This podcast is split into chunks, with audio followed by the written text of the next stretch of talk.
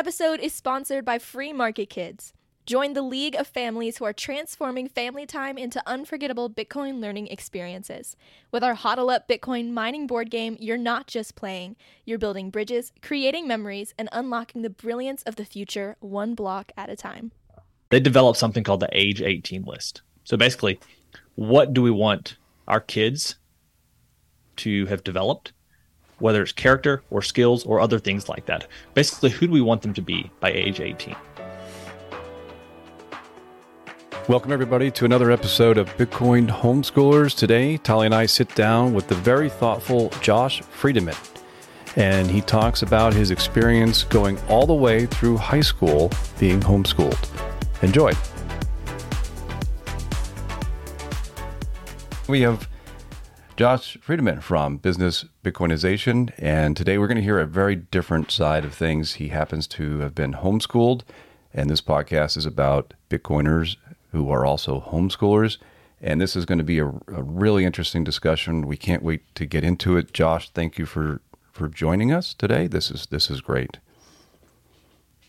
Absolutely. Thank you so much for having me. Uh, appreciate the time to talk about this. Homeschooling is something that is really important to me. And even though I'm not homeschooling anyone at the moment, I'm excited to be able to share some of my experiences uh, from being homeschooled. And hopefully, some people will gain encouragement from that and maybe pick up some ideas in the process of either what to do or what not to do.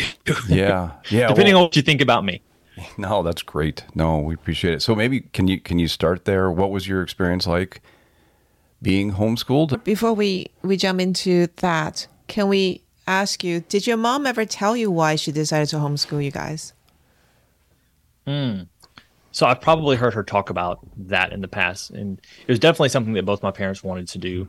I know different different couples have you know one person or the other wants to do it and has to convince the other but they were usually they were they really had a unified front there which i think is really valuable to make sure before you make a big decision like this you're on the same page but I, you know i i can't remember her exact explanation or their exact explanation but i think that they just really believed that they could do a good job and they both grew up in a public school system that you know, they had different experiences, but they they both would probably say that those experiences were lacking.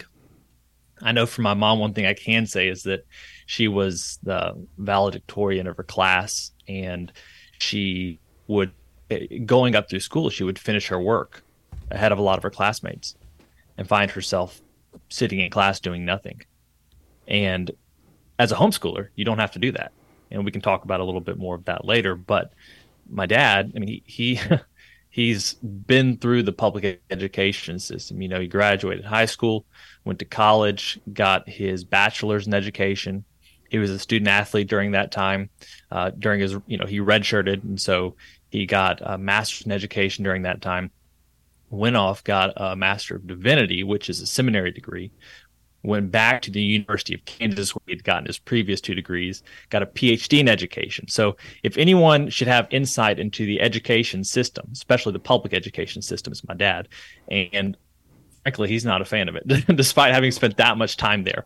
He's still an educator to this day, but uh, I don't think he would say that public education is the way to go for at least a lot of people. Yeah. Wow, what a background. Go ahead, Tali. So, when you were being uh, homeschooled, are we talk? Are we? Because I don't know how old you are. Um, is it in the late 1980s, 1990s? Around what time are we talking about? So I'm in my early 30s, uh, about to turn 32 uh, next month, depending on when this airs. But um, oh, I was I was homeschooled. Yeah, so I was born in '91. I was homeschooled throughout the 90s, which is like kind of when it was still a little weird, but not quite as weird as the 80s. And uh, then I've had, there were um, six of us growing up, and there's still six of us. So nothing, nothing tragic happened there in case the way I phrased that sounded strange. But um, my, the, my youngest brother graduated high school, I believe in 2016 if that's right. No, it's not 2016. It, he just graduated college. It must have been 2019 or 2018, something like that. Mm-hmm. So he, he's totally out. But the our ed- education kind of spans probably the mid 90s to the mid 2010s, and so there's quite a bit of homeschooling. Uh, this there's quite a bit about homeschooling that changed across those 20 years. Right. Yeah. Because when when you were in homeschooling, I think the majority of Americans probably didn't even know that that was a possibility. I didn't, um, and my mm-hmm. kids are are younger than you, and so to go back even ten years from when we started, it must have been a very very strong conviction on the part of both of your parents to pursue that, and especially because that was pre everybody had a computer time, and so whatever you curriculum you wanted to use, you had to get the physical books. And yeah. you know where do you go to source those materials? Where do you go for support? They must have had really strong conviction. Hmm. so. So just to, to keep moving what was your what was your point of view while you were being homeschooled because i because the next question i'm going to get into later is going to be like as a bitcoiner looking back like kind of making connections with a lot of things that we see today um, but for you personally I mean, you, you've you've obviously graduated. You've gone on. You're you're building your own career, so it's it's behind you. What what did you feel when while you were going through it? Yeah, I mean, I always really liked it. There are a couple things that there's there's one thing that was a frustration for me at times. For me, it wasn't enough to actually want to not be homeschooled on most days. Uh, then there's kind of a secondary one, which um, you know you can kind of weigh in for yourself. Neither of these are legitimate issues for most homeschoolers today. So the first thing is I didn't have the opportunity to play sports. I mean, I did, but um, it's it was a lot harder.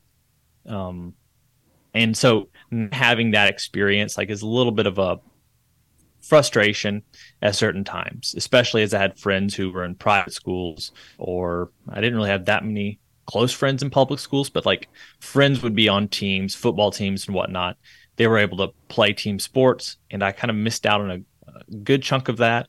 Now I'd play some rec soccer. Um, uh, we kind of had this thing in, in my family. I guess this is especially important with six kids, but like we're only going to do kind of like one thing at a time. Commit to that thing, go all in on it, do it well. And so for us, it was like Boy Scouts was a, a pretty significant thing, and we can maybe talk about that. I, I would not personally put my kids in Boy Scouts in the future. I think if they even exist, I don't know. They they've they've definitely gone downhill significantly in recent years. But, but um, for the boys in our family, Boy Scouts was a pretty big thing. After Boy Scouts, like I decided to pick up sports again, soccer. Um, it, it, was just hard because uh, I'm a Christian, and they practiced on Wednesdays, which is when we had church, and they had games on Sundays, which is when I was in church. So it's just one of those things I had to figure out what's really important to me in life, and so that, that was one slight frustration. Now, it's not a frustration anymore for a lot of people because there are these homeschool groups that have sports teams.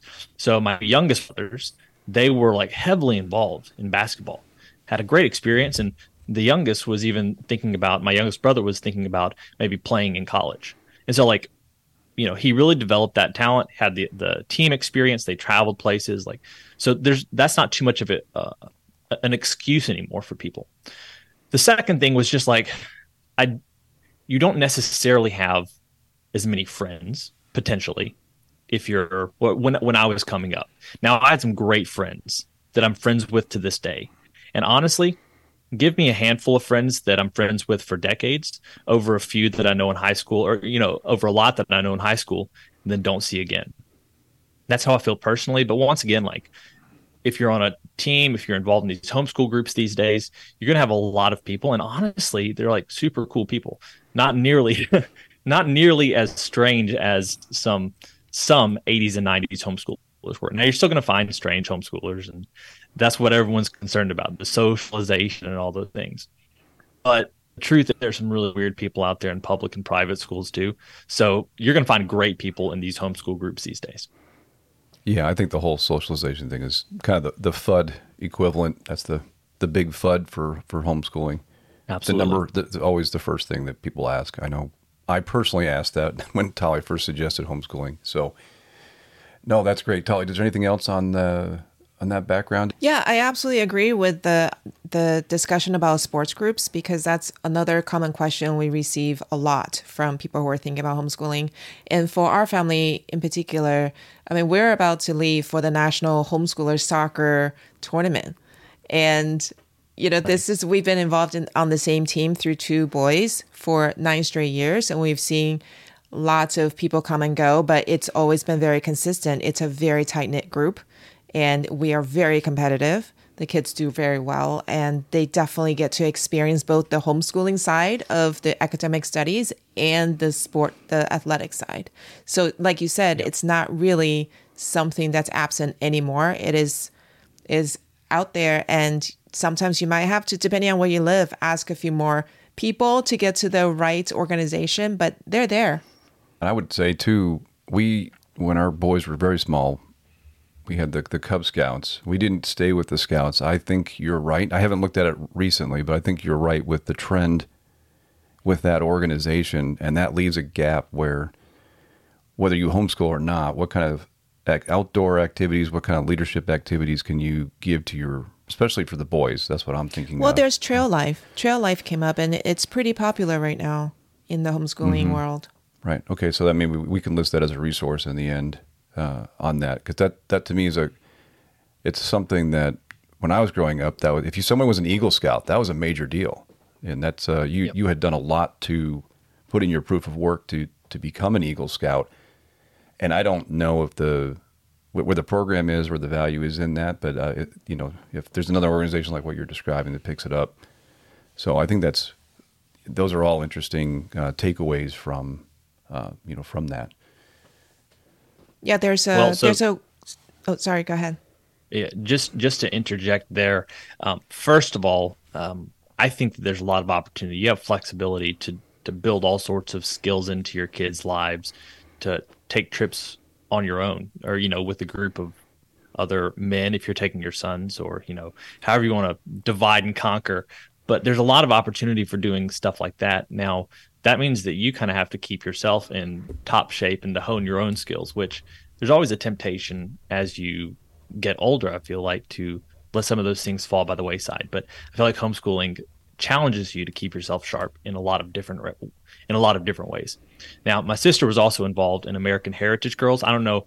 I know they still exist. I don't know how they're doing, but I think my sister was one of the first because we we started a troop or whatever you might call them very early on in the organization's history, and I think she was one of the very first uh, to get the Stars and Stripes award, which is kind of like the the highest, I guess you'd say, an Eagle Scout equivalent. Certainly the first in our area, but she's a very early um, person to get the Stars and Stripes award. All five of the boys were Eagle Scouts but sometimes you just got to go eh, there there's a season for certain organizations sometimes you got to create something new. Like I would say towards the end, Boy Scouts seemed like they were getting a little soft. I don't know about trail life, but I imagine that there's just that temptation to make things easier for people. And you kind of become a soft organization over time. Maybe you come in and you don't have an organization, but you just create a group around you and go teach great life skills in the outdoors and keep yourself sharp in the process. Yeah, definitely. I think it's it's the, one of the best things about homeschooling is how active parents can be and if you have a skill that you want to share with people, I mean, you benefit so many families and vice versa, right? So, teamwork. No, that's awesome. Yeah, I mean, and I mean, first of all, who's who better? Who cares more about the the child than the parent, right? Just to put in the effort to find the org, the group or start your own whatever it is, and then to, yeah, it's like a free market. If you're really good at one trade and I'm good at another, you know, it's almost like the start of a free market. It's the same thing with um, almost like co-op groups or other types of things. Did you have anything like that, Josh? Did you have any kind of co-op groups that your parents used to help with different subjects they felt strong or weaker in? So we did have times where we'd get together with other families, and I think there was probably a co-op we were a part of. I just remember getting together with groups of homeschoolers for like larger events, do do things here and there, but it was never nearly as structured as what it is today. And I say structured in a good sense, like there's a lot of opportunities now. But we I'm trying to think if we there was probably a subject or two that we may have gone to someone else for at, at, like for a very short period of time. Maybe it was like getting ready for standardized testing, getting some math, additional math tutoring or something like that. But for the most part, it was all stuff we kind of did in house. Now, everyone doesn't have to do that, but that it, it worked for our family. And e- even, you know, one of the things we added in that's a little abnormal is we this isn't quite as abnormal, but we did Latin. And then uh, my dad works at a seminary. And so I think starting in maybe ninth grade, we would start taking um, Greek in seminary class. And then after a couple of years of that, a lot of us went on to take Hebrew for about a year and a half as well. And so we were in there with seminary students. You know, we didn't really have that much classroom experience but that was um, before that. But that was something that probably set us up well for college. Just being there, sitting in class. I mean, some lectures, some actual translation and stuff like that in class. But we, you get additional opportunities that you don't necessarily get when you're in a private or public school setting. Yeah, I think that's amazing. Um, and that's something we I don't think we can highlight enough. Just how many resources and how much room there is for creativity that are out there, and it's only increased as you you commented that you were relatively early in the the the growth of the homeschooling movement, especially with COVID, it really exploded. And with technologies, things like Saylor Academy and Khan Academy, and I've lost track of honestly how many. There's so many resources available. Plus, you have organizational resources too, and you throw that on top of a parent's ability to be creative and say, "You're going to go sit in on this class with a bunch of college students or whatever is you as a kid you're like okay whatever mom dad I'll, I'll go wherever you say right it's um it's um it's pretty amazing that what you what you can paint in terms of an experience for your kids. So all right um, I was thinking we could transition a little bit more to if you were if you would imagine Josh that there's someone listening to this that either has young kids or they're thinking about young kids and they're Bitcoiners. As a as a Bitcoiner yourself and you look back on your experience, um, I have some assumptions about how you feel about homeschooling, but maybe if you could give a little context now with hindsight, um, in particular, hindsight as a Bitcoiner about your homeschooling experience. Hmm. Well, you know, Bitcoin is where I focus a lot of my time and effort, and I want to increasingly do that uh, professionally, focus my time and effort toward Bitcoin. But at the same time, I feel like this answer would be I'd give the same answer if I were a Bitcoiner or not. So just kind of set that there. I, I, I really love what y'all are doing with the whole uh, com- or comparing Bitcoin to homeschooling. I think there's a lot there, and so I think they're they're very complementary. But if for some reason I were on another podcast and I weren't a Bitcoiner, I still give some of the the same types of answers. That said, I do think that homeschooling, if it's done well in a way that sparks curiosity in people, that you'll go into life curious. You'll go into life continuing to find new things to learn. Um, you'll probably be more likely to consider things off the beaten path. I feel like just by being homeschooled, especially earlier on, probably still so, uh, you're doing something that's a little abnormal. There've been a lot of things in my life. I feel like, even though I would consider myself a, you know, normal functioning human being, there are a lot of things that I, you know, a lot of opportunities I had, experiences I had growing up that were were different and unique and beneficial. But the one thing I would say is probably other than just I would say don't neglect key basic subjects like you know the math and make sure that that people's language skills are strong.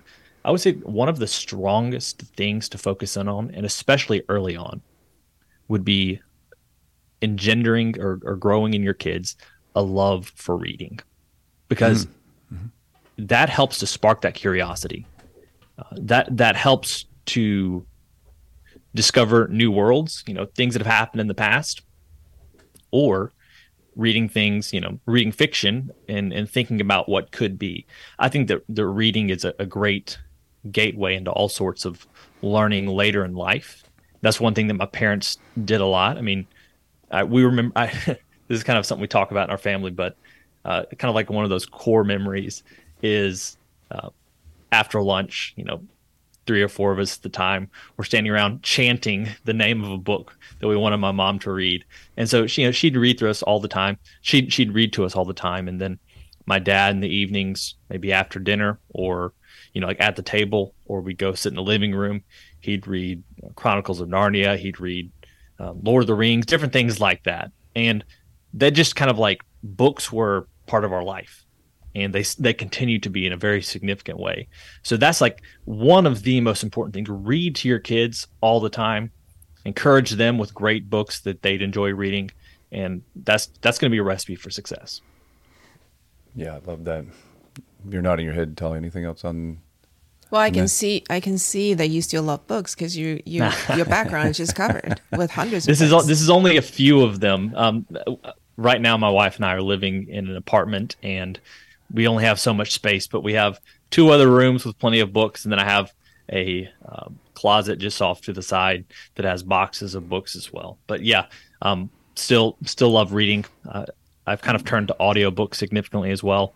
Uh, but you know, in my in my uh, parents' house, still to this day in the living room, there's one wall that's an entire bookshelf. And then there's another place that used to be our classroom that's now more of like a sitting area, study area. And there's you know two walls that are full of bookshelves. And so we have books all over the place and they're they're very comforting to me. I love i love having books around but it's just great to have access to good reading Oh yeah. So when our kids were little, I used to stand in line outside the library on the day of the month when they would have the library sale. And back then it was 10 cents a book. So you would stand in long lines, people like before the door even opened. And when the door opened, everybody just like ran in and started just like putting just handful armfuls of books into their basket. And I remember bringing home bag after bag after bag of books and because they're only 10 cents the kids can do whatever they want. Well, they can take it to the bathroom with them. They can bring it to bed with mm-hmm. them. And I'm not upset when they bend the corner or if the book gets destroyed because it's been like carried everywhere with them, you know. I would rather they fall in love with the books than to worry about keeping the book nice. I I knew some people who were so careful about their books because I don't know, they were trying to keep it nice. And then in so doing, they were discouraging their kids from really interacting with the book. So if my kids wanted to take crayons and markers and they went into the book and they were adding their own illustrations to the mm-hmm. story, like that's all good, you know? So whatever mm-hmm. it takes to just like you said, surround your kids with reading material, they find a way to interact with the books if we don't put a bunch of rules on Yeah. how books should be treated. Well, the other thing that Josh said that I that I really like to. and, and Josh, I'm really glad you brought this up. I personally have not been highlighting reading much lately. I've been talking a lot a lot about homeschooling lately, but I have not been. I, I just almost back my mind take it for granted that of course everybody has thousands of books in their house, and that's just the, the way it is. But the other thing that was on my mind with your comment there is the involvement of you said basically I think you were saying your dad was reading you know, Tolkien or whatever it was. And I think part of what you're doing with your kids is you're setting the example. So I could flood you with a bunch of books, but if I just go and watch my TV, you know, sitcom or stay on the internet or do something else, then the message that the kids are going to pick up on is from an example standpoint. So what I hear you saying, and you can correct me if I'm wrong, is that your parents were they were right there with you. Like they were they were reading either reading to you or you saw them reading or you're reading together. Like to me, that's that's a second big um, big takeaway. You're setting the example for your kids at all times, and if you really want to cultivate a love of reading, well then, yeah, go get go get books and let them see you read. Absolutely, and yeah, and I think that that extends to many other areas of their lives. There, um, so my my parents, we've always um, been involved in ministry. My dad, in, in addition to being a seminary professor, he's also a pastor. There are a lot of pastors' kids that traditionally uh, walk away from the Christian faith because they've been hurt by people in a church. You know, they've seen how um, their their parents have been treated or they've seen that their parents kind of live two different lives. And I was so fortunate to have parents that, you know, they say something and that's who they are, that's what they believe. And so I've seen that modeled in many different areas. Education's one of them for sure, for sure.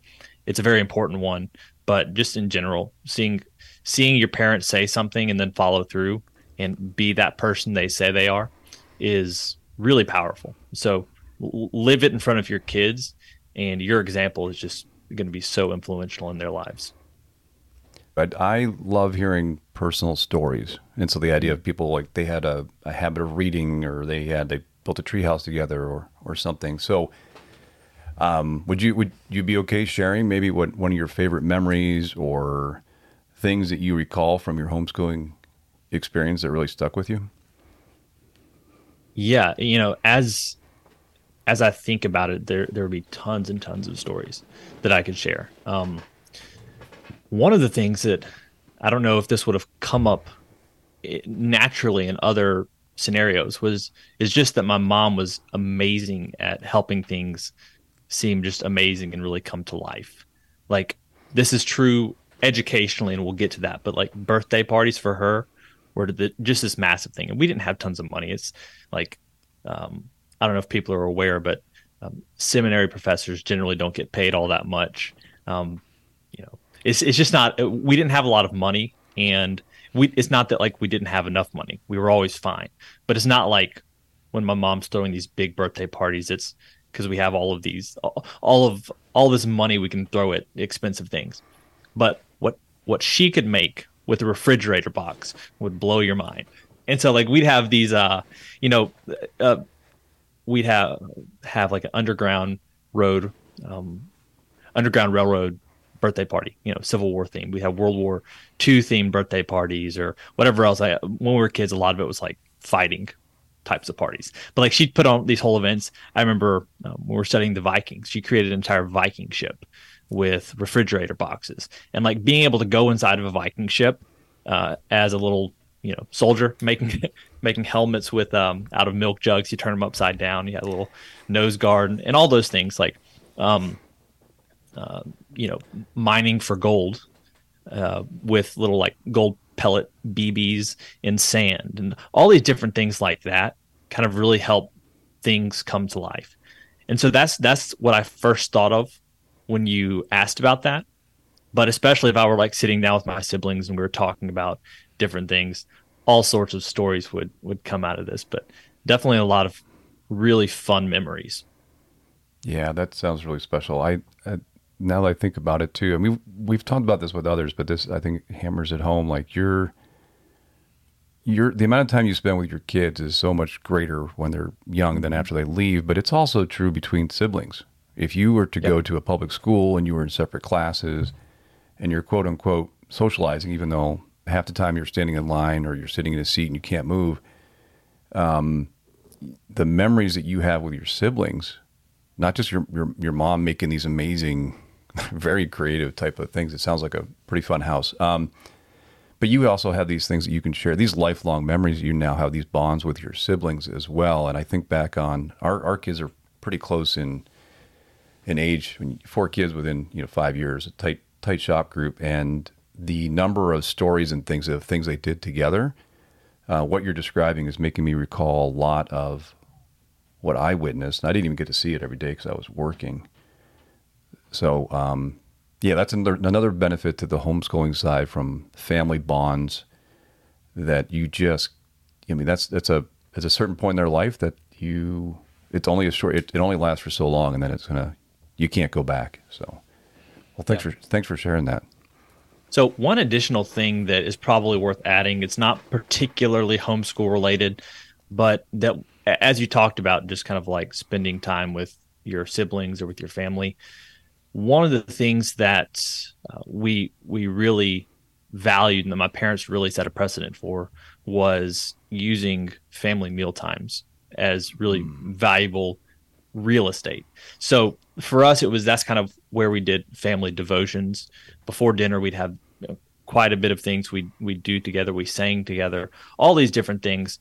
Um, and taking advantage of that time, eating together is really important. And um, you know, this this may not be relevant to most people, but my my dad has been teaching this type of stuff in his classes um, at the seminary for years. And uh, you, would you mind if he, wrote a book? Um, No, on, would you mind if. I kind of share the title and Yeah, let you can people go ahead. so this is, you know, for for Christian families specifically, but honestly, if you have no faith, you you could still find some value in something like this. It's called discipleship in the home, and uh, his name is Matt Friedeman, and it talks about basically how he raised kids and how he would recommend what he's learned from other people. He also recently has done something for grandparents, kind of added it to the new edition of the book. One of the interesting things that he took away from that and this goes back to homeschooling some, is pretty soon after having um, their first kid, my oldest brother, um, they kind of started looking at each other saying like, what do we, what are we doing? like what we could mess this up.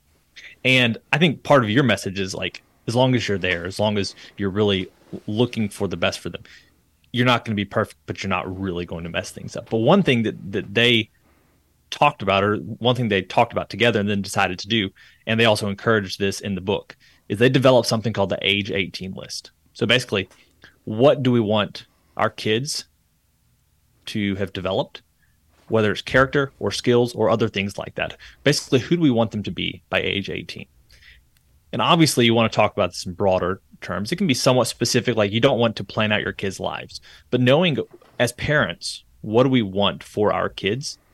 And what do we need to be doing to make that outcome the most likely? And so my dad i heard him talking a few years ago kind of raised the point like really if you get into adolescence and these things you're not well on your way to achieving these things then it gets a lot more difficult. So he really said it's kind of like an age 12 or 13 list. And so i don't say that to put pressure on people but especially if you're early on in your parenting career, so to speak, thinking through uh, what what you want your kids to be like, who you want them to be, and figuring out how you can help them to get there is incredibly valuable. Just so you have that long term perspective and plan. Yeah, I love it. Low, low, low time preference, long term planning uh, applied to your your kid's future, basically. I think you're, I think you're right in saying that instead of an age 18 list, it almost really needs to be an age 12 list, maybe even younger, if you really think about it. Um, yeah, because when we were young parents, I remember, uh, you know, when you talk to other parents, they you always hear the thing about the terrible twos and oh my god, you know, just hold on, you know, you're holding your newborn. They're like, oh, just wait until the baby's two, and then it's he or she's just going to be shouting no at you all the time. So you they create this expectation, and then of course the other part of that is once they enter teenage years, expect that they will rebel and they're going to be rude and they're going to tell you they hate you all the time. Like that's the almost the cultural expectations that um, that I kept hearing until I started looking into some of the some of the people who are who are veteran um, homeschooling parents, and they're like, no, it doesn't have to be like that. If you have good communication with them, you don't have to live through the terrible twos. You know, you'll have a little bit of struggle, but it's not going to be the terrible with a capital T tr- 2s or or the rebellious teenage years years because we didn't go through that. I my kids would tell me that my memory is not perfect, um, that I only remember the good stuff. But in my mind, I don't feel like we went through the horrible stages that culture in general tells you to expect. And I think it comes down to communication and um, you know the the list that you were talking about, like the qualities that you want to help them develop from from the very beginning, really. Right. Yeah. Love Yeah. of reading would be on there probably. So, um, yeah, great Yeah. stuff. Yeah. So, th- to speak to that, we didn't really go through. Um, I can't really speak to the terrible twos quite as much. I'm sure there were some of us in in, in all stages. Some of us were more difficult than others. I would say, um, and that's that's just from what I've heard, not as much from my direct memory. But uh, we definitely didn't have any terrible adolescent periods. Um, we had we had strong values that I mean we we believed in things and part of that's because like we saw our parents and they they said something and they lived that thing It's not that they said one thing and lived something different. And I think that's that's a really valuable thing. Just kind of going back to that theme we talked about earlier. But you know, yeah, we had some arguments and difficult times, but it wasn't anything like a rebellious adolescent period that see, mm-hmm. like you said, Tali is like that's just almost the expectation. It doesn't mm-hmm. have to be. Mm-hmm. There are a lot of things in life that we just kind of assume are going to happen. They don't have to happen. It's just that we're so used to kind of falling into patterns that we see around us. And homeschooling is certainly not one of those patterns, or traditionally hasn't been. And um, it's it's a valuable thing for people to consider strongly for sure. Yeah. So um, I'd like to, I always ask people what recommendations they have for resources or uh, other ideas. You've already been kind of giving some kind of value bombs along along the way. Yeah. So I mean, um, discipleship in the home. Uh, definitely, we'll have a link to that in the in the show notes. Um, but is there anything that we didn't cover about homeschooling in general, or something specific that um, you you think we should have covered? Anything that we missed? Well, we were going to talk about the concept of dyslexia.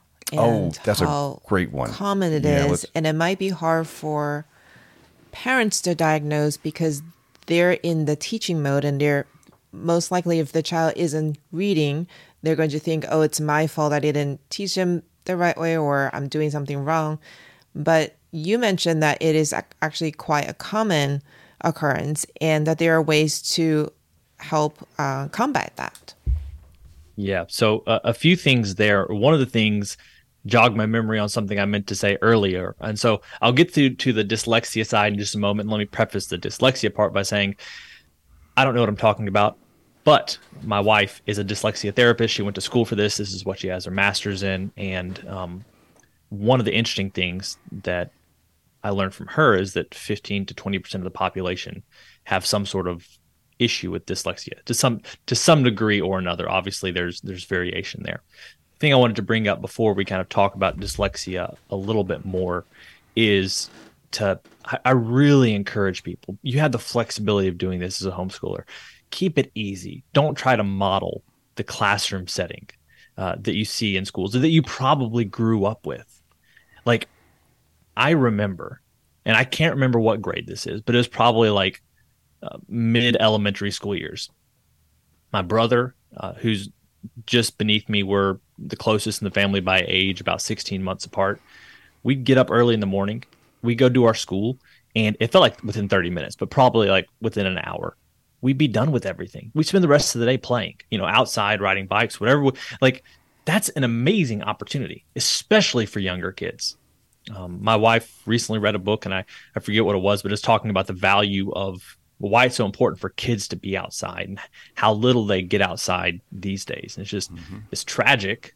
That's kind of how our system's set up. But you don't have to set your household up like that. And so, you know, we didn't take this change as we got older. But we didn't take a lot of time uh, doing tests.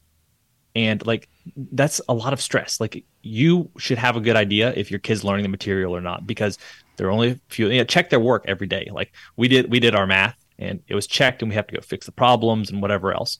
But we didn't just like have tons and tons and tons of tests. Now, uh, my wife's family did it a little bit differently.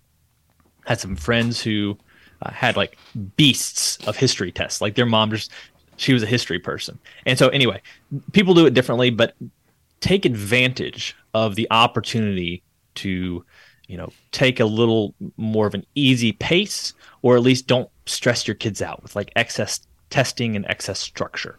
So there's that. Um, but when it comes to the dyslexia therapy side of things, an interesting thing, in addition to the 15 to 20% of people have some level of dyslexia, is that in order to actually be diagnosed with dyslexia, you have to have an average or above average IQ. Because if you have a below average IQ, there's a good chance that it's something else.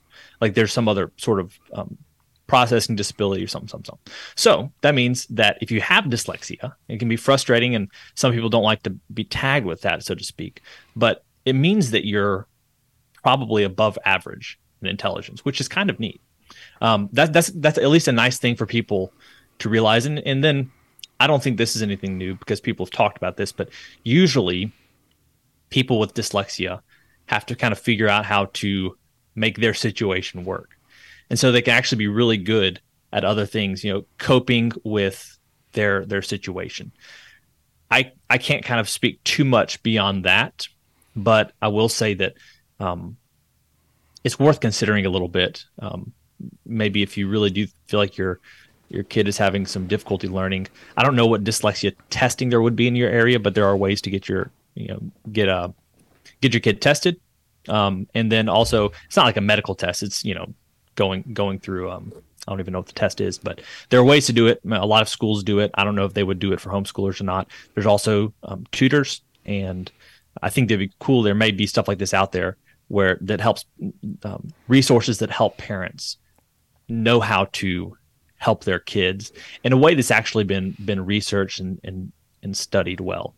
So those are a hmm. few thoughts. Um, the uh, maybe just the last thing is sometimes people, and I think once again I don't want to get too far uh, out of my my depth here, but I, I feel like especially with boys, sometimes they just process differently to getting to that point of being able to read. And uh, I just I knew this kid who was not reading very quickly.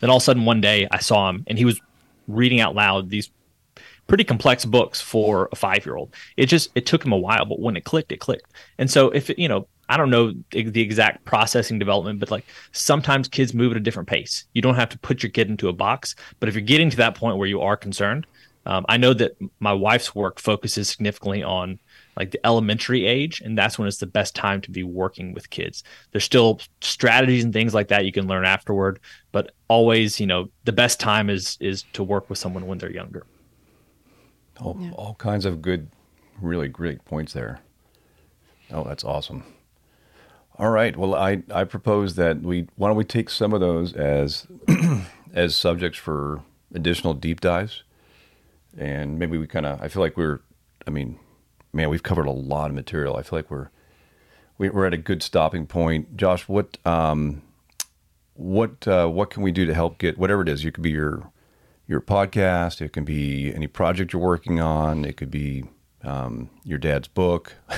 what uh, uh, what what uh, what do you want to tell the folks? And then, um, of course, I'll put anything in the in the show notes so you can help me with links. Yeah. So, I mean, of most relevance to what we've talked about today, um, this isn't a resource, but just a reminder. Like I, I think one of the best things you can be doing, well, two things: modeling what you say, you know, actually living with integrity, and that should go without saying, but maybe it doesn't. So live with integrity and help your kids learn to love reading, primarily by reading to them, especially early on, but even as they continue to grow up. Um, of most relevance to what we've talked about today as far as resources go, yes, my dad's book, Discipleship in the Home by Matt Friedeman. Um, a lot of people have found it to be helpful. Um, you'll at least get an additional perspective from that book. If you want to hear more from me, I have a podcast that is fairly niche, I guess, like this one, and that's usually a really good thing. It's it's called Business Bitcoinization, and it's for business owners who are interested in or looking to or maybe have already adopted Bitcoin in their businesses. The idea is I, I want to help business owners hear from other business owners who are using Bitcoin and be encouraged to do the same. So if you want to find that, you can look it up on any um, podcasting platform. If you want to go to kind of the site where everything is, that's bizbit.blog. Wonderful. Wonderful. Josh, thank you so much for sharing your uh, your thoughts, sharing your, your experiences with with everybody, and we're very grateful for your time, and we're looking forward to many more conversations. Absolutely. Thank you for having me.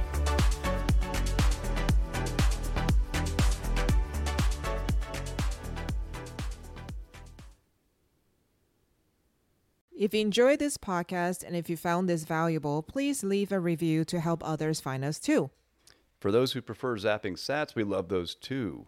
We're on Fountain, we're on Nostr, and we're on Orange Pill app. Also, I host a women's only Bitcoin podcast called Orange Hatter.